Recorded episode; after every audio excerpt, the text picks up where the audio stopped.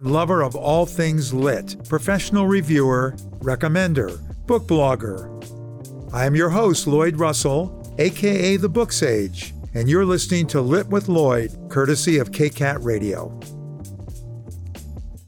Hello, uh, this is Lit with Lloyd. Uh, I am your host, Lloyd Russell, uh, and today our guest is Paulette Boudreaux, who has written a fantastic book called Mulberry uh, that I've, you all are going to want to read for sure when we're done here. Uh, and I want to just welcome Paulette and thank her for uh, coming on to uh, to our podcast. Thank you for doing this. Thank you for inviting me, actually. It's really my pleasure to do this. Mm-hmm. Uh, okay, so let's get started. Okay. Um, Based on your website, uh, it says that Mulberry is your second book, yes. And your first book uh, might be in a drawer someplace. yes, um, yes. However, it also says on the website that maybe you are in the process of working on it to get it published. So tell us about the uh, the first book, and then we'll get to the second book. okay. Um, yes, yes. So the first uh, the first novel that I wrote, the one that I actually finished as a real writer, as a grown-up, because I actually wrote a novel when I was about thirteen or so. Really? And that one, there's no traces of it anywhere, and no one will ever find any traces of it either.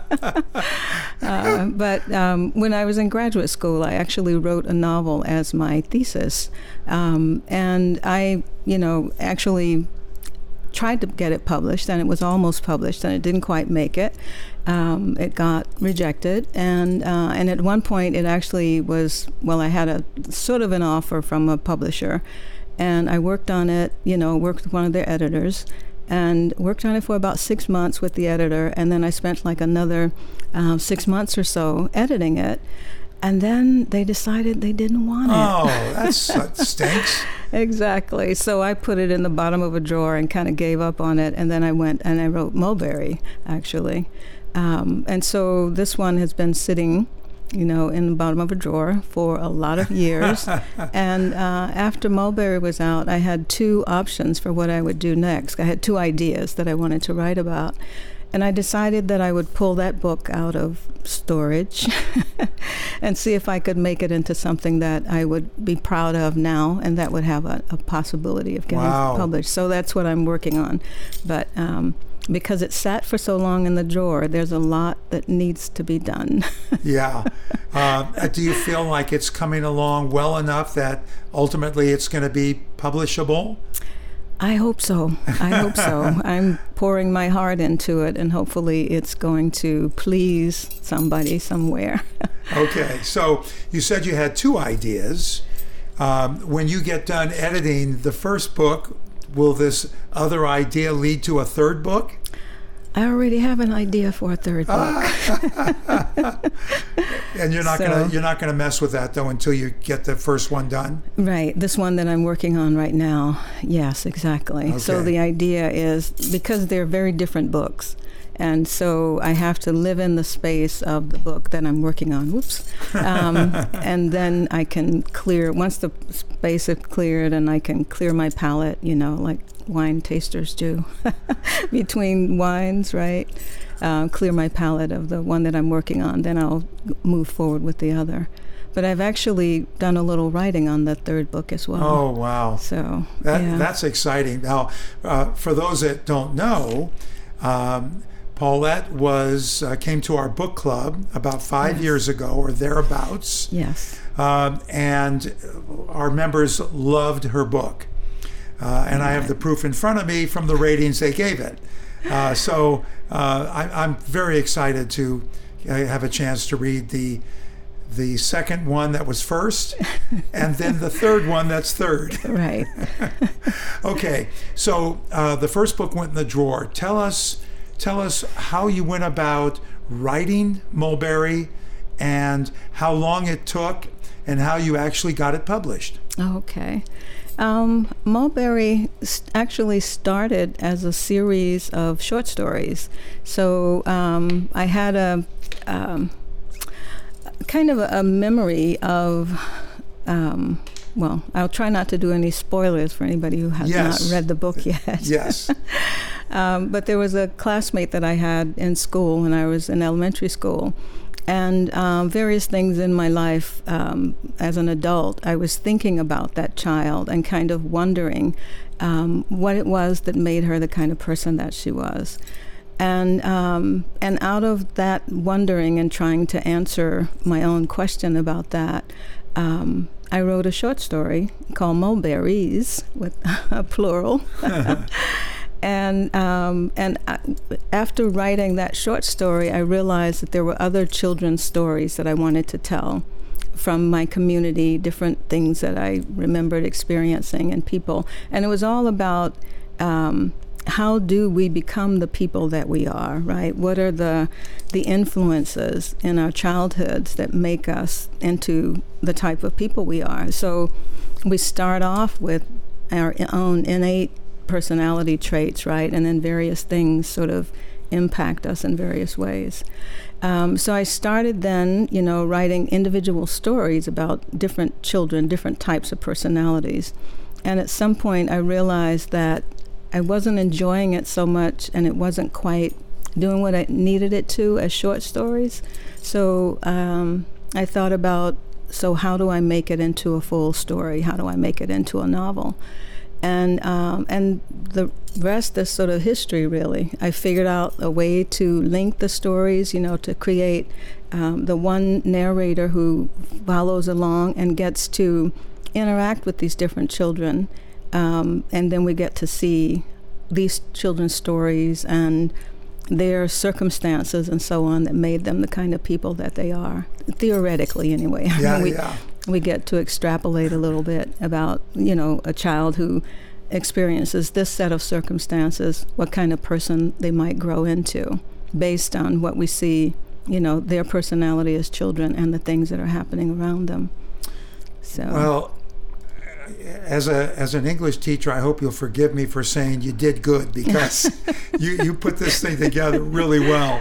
Uh, how long did it take to write? Oh, my goodness. the The actual first draft of the novel took about a year. The actual process of getting it published took a whole lot more years, like almost twenty. Well, um, I wrote it and I sent it out, you know, did the usual, kept coming back and coming back. You sent it to agents? Um, or did I you go direct? Off, I started off with agents, mm-hmm. you know, trying to find agents. Uh-huh. And uh, and it kept coming back. And so at one point, I just put it in a drawer. um, and then I got involved with teaching, of course. And so it became difficult to try and focus on my own writing while teaching writing as well, full time. Um, and at some point, I had a friend who said, you know, you need to do something with wow. your own writing. So I pulled it out of the drawer, revised it, and that time I started sending it to publishers, uh-huh. and um, and I entered it in a publishing contest. No and kidding. It won it, oh. but that was like twenty years after the original wow. first draft was completed. So, so you actually won the publishing contest, yes. which is, and that publisher is the one that published it. Exactly, uh, exactly. Who is the publisher? Carolina Wren Press. Um, they're now uh, Blair Publishing, but Carolina Wren, and they have um, various contests. In fact, that was the only way that they're they were um, accepting novels, especially for publication. That was the primary way, was through the the writing uh, the contest that they had. And this one, they were looking specifically for, it's the um, Lee Smith Novel Prize, and they were looking for writers writing about the South or from the South, et cetera, et cetera.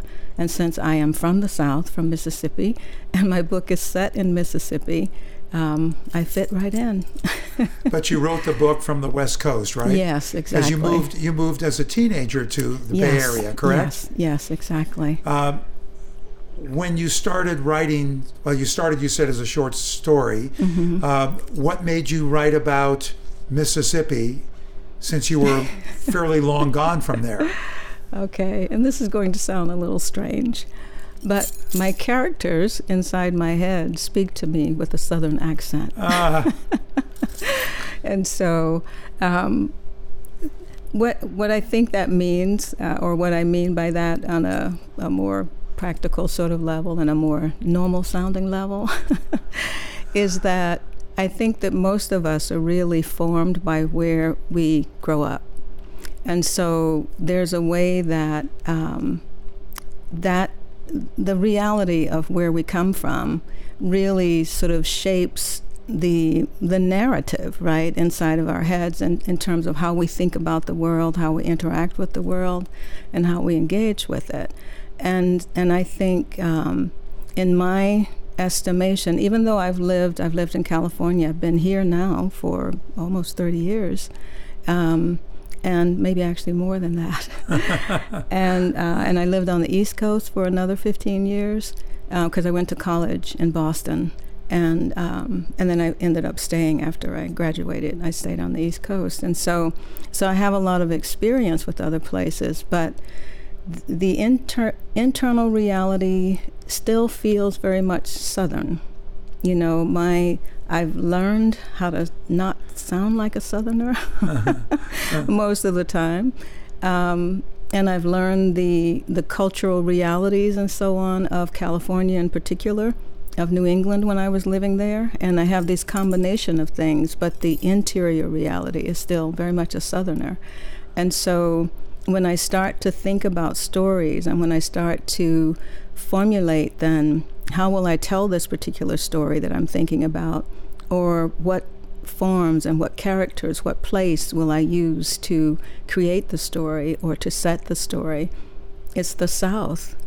And um, and so, you know, most of my stories really are, even if I'm dealing with, and, and I, I like to think that I'm dealing with universal stories, right? Because mm-hmm. that's sort of the whole point of it, is right, I'm writing about people. I'm writing about the human experience. Uh-huh. And I'm writing about the American experience in particular. But when I think about setting and characters and so on, again, what comes is these characters talking to me with wow. a Southern accent. Uh, you know. are, are, do books one and three also take place in the South? Um, book one does. Combination, actually. Uh-huh. It's combination East Coast and uh, South. Okay. Um, and book three is going to be in many places. Okay. It's going to be a journey. Okay. Um, so you're from Mississippi, and Mulberry is about life in Mississippi in the early sixties, correct? Yes, the, the novel is set in the early sixties, okay. Yes. Um, Are, are any of the experiences from your characters personal? Some of them are. Some of them are. Um, it's even though it's a first-person narrative, uh-huh. um, it's not my story. It's not all of my story, or all of it is not my story. Yeah, I'll say it that way. Um, but some of it, yes, there are a few um, scenes that were like the the one that I was talking about that really sort of sparked the um, the book itself, the first short story. Um, that was a, a real experience. Wow. Yeah, and um, I'm trying to think it would be sh- if it would be too much of a reveal if I talk about it. I think it's okay if I say. Um, and for the people who may have already read it, they'll recognize this. You'll recognize it. Um, the scene with the nail polish, if you remember, the little girl um, sets a ball of nail polish on fire mm. at her mother's house, you know, to use it like a candle or what have you. huh. And the mother gets very upset and very angry, you know, with the child. Um, and the the... narrator character in my book, that I w- that would be me in that scenario, and the little girl who sets the nail polish on fire was a little friend of mine. Uh-huh. Wow. You know, and so and that was actually what I was wondering about. I was thinking about that child when uh, and wondering like, why would she do that? Yeah. Because yeah. it's like not smart and um, not safe or any of that, and so. Trying to piece together what was it in that child's reality that made her rebellious enough to do something mm, yeah. as provocative as yeah, that. Yeah. And uh, and then thinking about the mother in that scene and how the mother responded to her. It, so in the real life situation, how that child's mother responded to her had a lot to do with why that child was the way she wow. was. At least that was what I figured out as an adult, as a kid in that situation. Yeah, yeah. I was just like, oh my goodness, what is happening with these people? Because my family was not like that at all. Did did you have to do research, or growing up in Mississippi, you just pulled on experiences from yourself and others that you knew? Um, I pulled on experience from others. I talked to my mother about stuff, you know, because she also was very much, well, she grew up in the South as well. And um, and she knew a lot of the history, um, and uh, she had a lot more of it in store, uh-huh. so to speak, than wow. I did. So, um, so I talked to her a lot. And um, I talked to other family members mostly, you know, people that I knew who grew up in the South and had their own experiences and stories and so on, you know, so I could say, you know, here's my child's memory of, of um, you know, how things were with the Woolworths downtown. Is that true? uh-huh. You know, am I remembering this right? Yeah. Um, and she would say yes or no, or here's the piece you don't remember or you don't know or didn't know behind the scenes because the grown-ups were taking care of this or that. Um, but some of it was real. Wow. Um, and things like the... Uh, the scene, there's a scene in there with J F K, the day that J F K was assassinated. Uh-huh. That was largely real. That was um, the moment of sitting in an elementary school classroom in a black neighborhood, you know, segregated Mississippi, and all black everything, teachers, principal, janitors, everybody, all the kids were black, um, and having the principal turn the P A system, uh, system on so that we heard real time mm. what was being broadcast out of Dallas wow. uh, on the radio and how the community reacted to it. That was all real out of my own experience. Wow. So, and it was very impactful, which was how, why it was easy to remember in such detail, because it, it sort of turned my world around, because until that point I was just a sort of la la la la la kind of kid, a little bit clueless about politics and government and even the the real issues behind um, segregation, yeah, yeah. right? Just, you know, but that moment, you know, when this these grown-ups were suddenly just, you know, out of their minds about what to do and all of that. Yeah. And so, like, all the little details. Wow. I was in gym class. I, re- really? I remember basically running the, the field or something when I, mm-hmm. when I heard it. Uh, it's one of those things that we'll always remember where we were. Yes. Or something yes. like that. It's... Can you give us um, just a brief um, explanation of the, what the book is about? Ah, uh, let's see. I'll remember my um, my elevator pitch, so to speak. Uh, okay. We know the star of the sh- of the book is an eleven-year-old. Yes, she's an eleven-year-old, and um, and she's part of a family. She's the oldest of four children, um, and the mother goes away to the hospital to take care of a baby that's born uh, and it's ill, so it has to go back to the hospital, and the mother has to go to be there to take care of it. And uh, she leaves the older children in the care of the father, and the father, who is a World War Two vet and has P T S D and is struggling with that, is not really capable completely of taking care of the children, so the mother sort of charges the eleven-year-old with trying to keep everybody safe and in order and all of that. And so the eleven-year-old takes on that role. And the family then has a, a real, I don't know, dramatic kind Correct. Of time. And she had two siblings, didn't she? she yes, she had three that younger she, siblings. Three that she had three to take younger care brothers of. That she had to take care of. So she's eleven, and then the others, the youngest one being two at the start of the story. An eleven-year-old. It's mm-hmm. hard to even imagine. Yes. All right, we're going to take a quick break, okay. and we shall be back.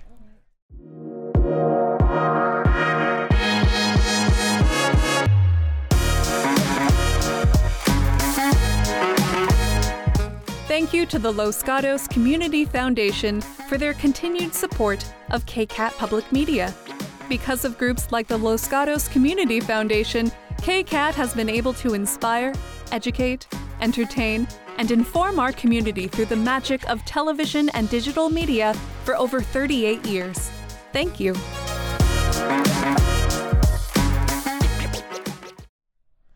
Uh, and we are back with Paulette Boudreaux, author of Mulberry, and hopefully two more not that far down the road. Yes. Uh, okay. So you moved here when you were sixteen. Yes. Um, do you feel comfortable telling us what led to the move?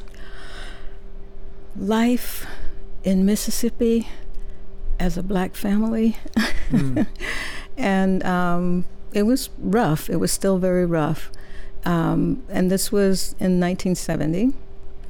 And so uh, when actually um, desegregation, although it was supposed to have happened back in the nineteen fifties, mm. it was just reaching my hometown, actually, because of uh, federal mandate, which said, you know, no longer was it okay just to have voluntary desegregation. Mm-hmm. Uh, and so they were forcing the issue. So um, my family was concerned that um, schools were going to shut down. And I was eleventh, about to start eleventh grade. And my um, my mother's, two of her brothers had already moved out here to California, and they had started their own families and all of that. And uh, they sort of conspired together to move us all out here to, to get away from the chaos that was about to happen. Um, and so to make sure that I would finish school in time. Because my family, I'm the first one in my family to have gone to college. And so my family was really um, very much engaged with that idea that I would go to college. And so the idea that the schools would shut down, because there was there were threats of strikes, you know, that the, the schools would be closed down, or there would be strikes or protests or all kinds of problems. And um, and there so there were the family was really concerned about that piece, and education was always really important to them. So I moved out here, or I was moved out here to San Francisco, um, which was an interesting experience in itself. At San Francisco, if you remember at that time, you know, uh, where it was still at the tail end of the peace and love and all of that. So Haight Street was still closed down at the at the top up there near the park. And um, the high school I went to initially was right And right across from Kezar Stadium. Oh, wow. Yes. Yeah, I grew up in the East Bay. Okay. And I went to Cal in the late sixties, early seventies. Okay. And I know the Haight-Ashbury and yes. all of that stuff. But I can't conceive of what kind of culture shock it was to come from Mississippi to San Francisco. For, for anybody to go to San Francisco at that time. It was crazy. Yes, it was absolutely insane. Do you, insane. Do you still yeah. have family in Mississippi? Um, ironically, I have a couple of siblings who've moved back there. No kidding. Yeah, in the last, I think one of my brothers uh, and his wife, I think they've been there now for about fifteen years. They oh, moved, wow. moved back from Sacramento. And um, and then I have a younger sister who moved back about ten years ago. Huh. And um, and they're sort of ingrained now. Well, that's fantastic. Yeah. Did, in fact, in nineteen seventy, did everything happen that it was predicted would happen? Schools shut down and... Yes. And, and, yes. And yeah. I guess the racism, racism actually amped up.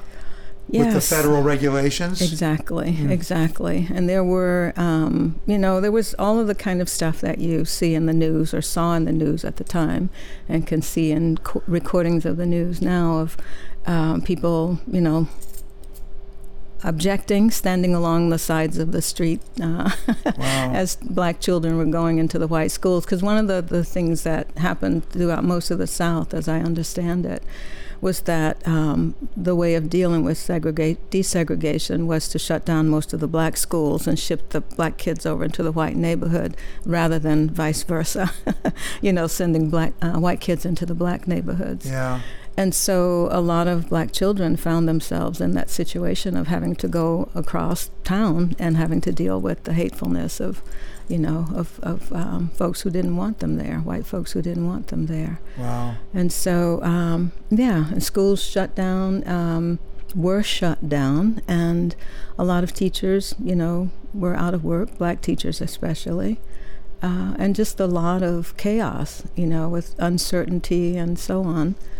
Um, and and I, there's also... Um, The the creation of um, what they call them now, like segregation academies, where a lot of the white families quickly moved their children. They created these suddenly these schools, new schools, and you know removed their children from the public schools in town and put them in the segregation academies around. And this was all throughout the South, but in Mississippi. Uh, in my community. Wow. And so so things got really, and they're still not great. Even now. They're still not great. But your great. brother and sister still decided they'd rather live there. Uh, it, my my brother and his wife, they're actually nurses. And, uh, and so they're doing a lot of like healthcare kind of work with people. And uh, they're also, um, they consider themselves like missionaries to a certain extent, you know. Uh, and so that's important to them, that they feel like they're making a real contribution. Absolutely. Um, to the community there, because there's a lot of need, various kinds of need. Um, and my sister, I think, well, she moved back there and her grown children followed her. Huh. And established their own lives, and grandchildren came along and wow. all that kind of stuff. And so now she's there uh, because her kids are there, her grown kids and yeah. her grandchildren yeah. and all of that. And she's found work. And, um, yes, so I don't know if she'll stay there for the rest of her time or if she'll eventually come back here. But Mississippi is definitely very different than California. Yeah. It's. So. I, I don't think that so many of us that were, you know, born and raised in Northern California, yeah. we we don't we don't appreciate what we had here, mm-hmm. what we what we have and what we had and how we grew up. Um, but listening to your story, I I, I, I feel bad that that you guys went through that and that it yeah. continues to happen. That's that just that really sucks. Yeah. Well. I'm really sorry about that. Yes, well, it's kind of the life in the South, yeah, you know, uh, yeah. in the American South. And, um, yeah, and as we know, things have gotten really ugly in recent years. You know, things have come forward again in ways that no one expected, that we would be kind really? of back where we are mm-hmm. in dealing with a lot of these kinds of issues. What, what, what has led to that? I think... Uh, Probably a change in the larger society, you know. I mean, it's, uh, oh my, this sort of walks us a little bit into politics here, but. That's okay, I mean. um, I remember thinking and saying to some friends, actually, here in California, after the election of twenty sixteen, um, that we live in a big Mississippi, that um, there is a way that the larger culture is more like Mississippi than we all realized until that election happened. Um, and the way that everything has sort of fallen apart in a lot of ways around equality and race relations and so on in the U S, you know, kind of kind of points to that. Huh. That while we had made a lot of progress, or we have made, and that continues to be true, um, things were not as um, progressed.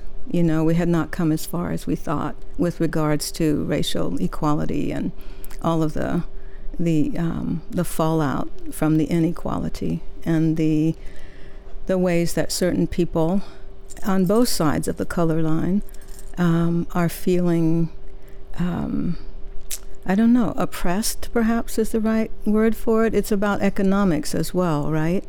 You know, that people are um, are feeling kind of disenfranchised in various ways, especially people who don't have a lot, you know, and feel that they stand to lose a lot, um, or that they can't afford to lose a lot. And so there's um, there's sort of an easy um, emotionality, I guess is a way to say it, that has come forward, you know, in a lot of ways. Wow. And so, um, you know, because I hear from friends and family who are in the South still, um, that there are more issues that weren't uh. there, you know, or at least had sort of backed away uh-huh. or gone underground or, yeah, yeah. or whatever a little bit. I hear the same things from people in the area here too. So uh. unfortunately, that there are more tense moments and tense situations ah, that, that weren't there before. What the heck? I know. I just don't, I, I, that's that's that's terrible. Yeah. Well, I, I like to think we're working on it as a society, you know, and in a lot of ways, California is leading the way. So. Well, I think we're in a bit of a bubble here in Northern California. Yes. I mean, we of course see what's happening around. Uh, You know, a lot of shootings in mm-hmm. in Oakland. Just just people driving on the freeway. There's been a bunch yeah. of that stuff, and I don't know if that's race related at yeah. all. I don't know, but uh, but for the most part, you know, we're kind of insulated from it. Yes. And you obviously are are seeing it and feeling it, and yes. and know and know people close to you that are going through it. Yes, yes, and even you know as. As much of a bubble as we're in, there's still a lot of problems for people of color right here mm. in the Bay Area. So um, I at, at West Valley there, I worked with a group, um, a program that was specifically to support disadvantaged students and African-American students in particular. Um, and some of the stories that those students brought, you know, the things that they experienced right here, Um, just were startling and very much like anything that would have happened would have happened in a small town in Mississippi mm-hmm. in terms yeah. of the the ways that people responded to them in public spaces and um, things like being stopped by police on their way to campus because they're, you know, black student, yeah. black man, male driving and having to prove that he was actually a West Valley student. You know, to pull out an I D and say, here's my student I D. Wow. Um, you know, those kinds of stories. Or students, um, again, driving in uh, Almaden Valley, you know, and being coming from home from a job where he's getting off at midnight at some fast food restaurant or whatever. And again, being pulled over and asked to prove that he lived in the neighborhood. Um, this is not uncommon, this you're is, saying. Yes, it's not, unfortunately. So, yeah, yeah, it's just it's um, kind of what a lot of us are used to dealing with. And we have learned um, through experience and through our parents telling us, you know, here's ways to stay safe. We've learned how to sort of manage these things and still live decent lives yeah. for the most part. Yeah, yeah. For the most part. Yeah. Okay. Uh I'm going to turn to something a little bit more pleasant. Okay. If that's okay. That is perfectly fine. Uh, I'm not fine. trying to uh, turn away from something yeah. so so important, but I do yes. want I do want you to tell uh, our our listeners and viewers now um, about uh, your teaching experience mm-hmm. um, and what you're doing now with your with your teaching. My teaching. I just retired. Tell us what you taught. Oh, I was in the English department at West Valley, and so I taught all of the different composition levels, right? So freshman comp and sophomore comp. Um, I also taught creative writing because I have my master's degree in uh, creative writing and literature. Um, and I taught some of the American literatures like multicultural American lit um, and uh, African American lit, et cetera. So um, yeah, so that's my many many years that's great. of teaching at the college there. Um, and you retired and recently. I retired recently. I retired this well um, May of twenty-one. So, and I have been. Uh, I'm also teaching Uh, and I started this after Mulberry came out. Um, I'm teaching with the university. I'm uh, visiting faculty with the university back in Mississippi, uh, the Mississippi University for Women. And they have a Master of Fine Arts program, a graduate program that is low residency. So the students are not uh, on campus full-time. There are several occasions during the academic year that they come on, on campus for residencies that are about ten to fourteen days. Um, and then otherwise, the courses are taught remotely, uh, as, you know, the whole world is familiar with now, the Zoom reality. yeah. um, but it wasn't called Zoom at the time that I first started with them. And so, uh, so I, I w- will continue teaching in the graduate program there.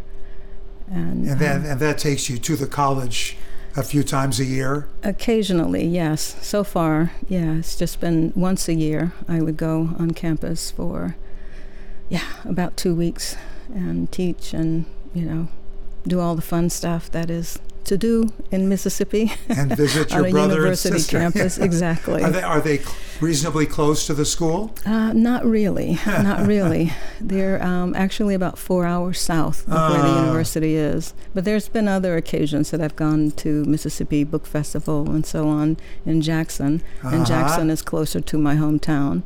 And so I would drive from Jackson down to Laurel, where my family is, to visit and hang out and kind of look at the old yeah. stomping grounds, as it were, and see if I can remember anything. yeah. Yes. Uh, okay, so we just have another couple of minutes. Uh, since you have retired, mm-hmm. have you s- established a a uh, schedule or routine for writing? Oh, yes. Tell us about I that. I have to, or I would go insane. uh, it's amazing how much um, a job, you know, work that you're doing sort of sets the schedule for you. I mean, I guess it's not amazing. I just didn't realize just how much of a, a reality that was until I retired. And so, because when I was working, I had to squeeze my writing in around the edges of, you know, of the teaching sure, and grading papers sure. and all of that.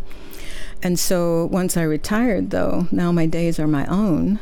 And so, I had to establish a schedule for myself that makes it workable so that I get up and I spend a few hours doing writing. Well, you know, there's morning routine of breakfast and all sure, that kind of sure. stuff.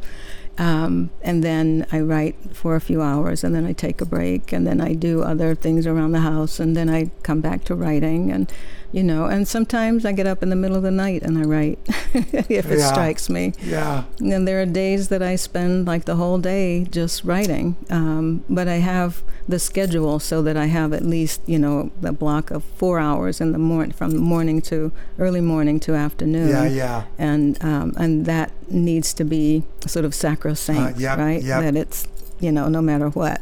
And then if I get to that one o'clock in the afternoon, and I feel like I want to keep going, I can keep going. And I can just take breaks, go get a cup of tea or yeah. some chocolate chip cookies or whatever, and sit back down and just keep writing. Does your publisher have a first option on the next book? Oh, we they didn't. They didn't. Um, we had, um, it was just a one book, you know, the one book right, deal, right. because it was the contest.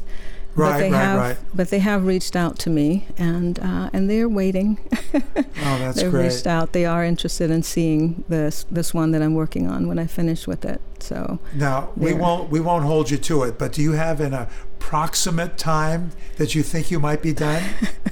I have had so many deadlines that I've set for myself that I don't want to do that again. Um, but I hope.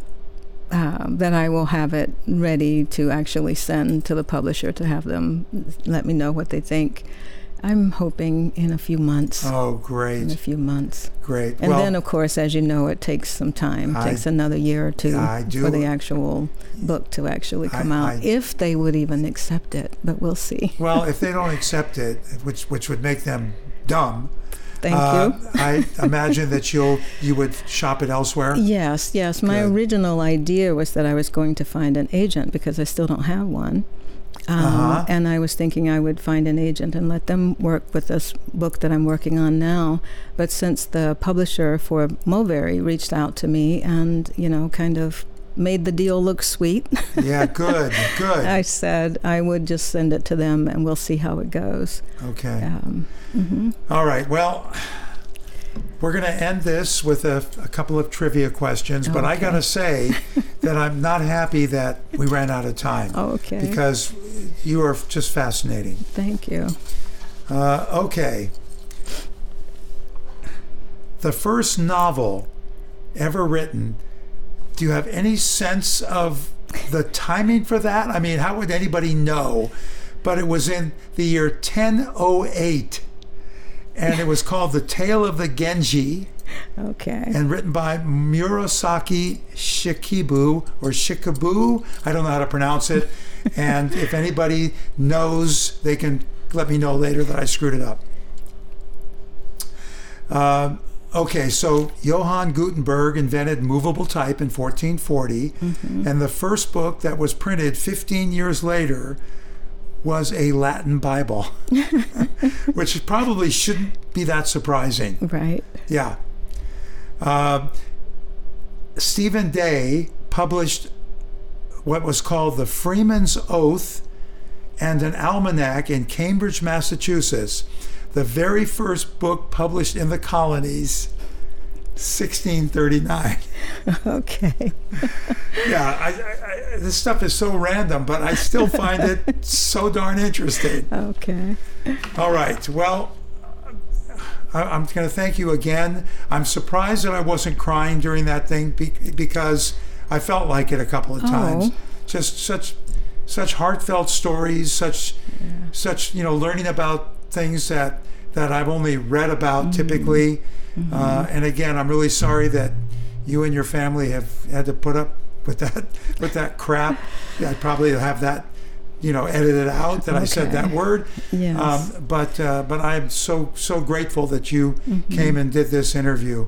Well, thank uh, you. I, and really, really appreciate it. Yes. So, well, I, as I said, I'm grateful to have been invited, actually.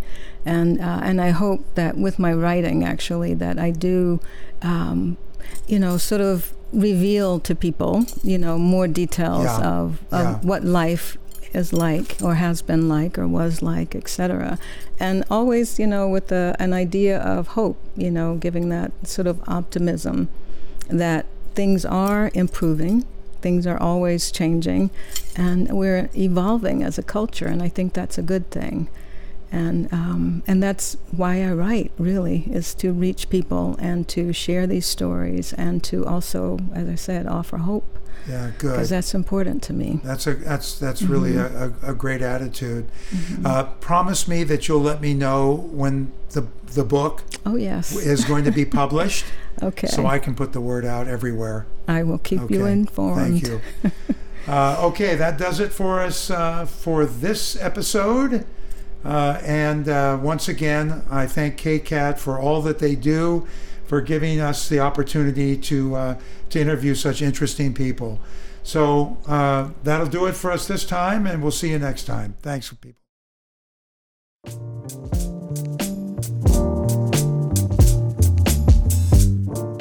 You just heard Lit with Lloyd here on K C A T Radio. Explore all our K C A T original programming at k cat dot org slash radio.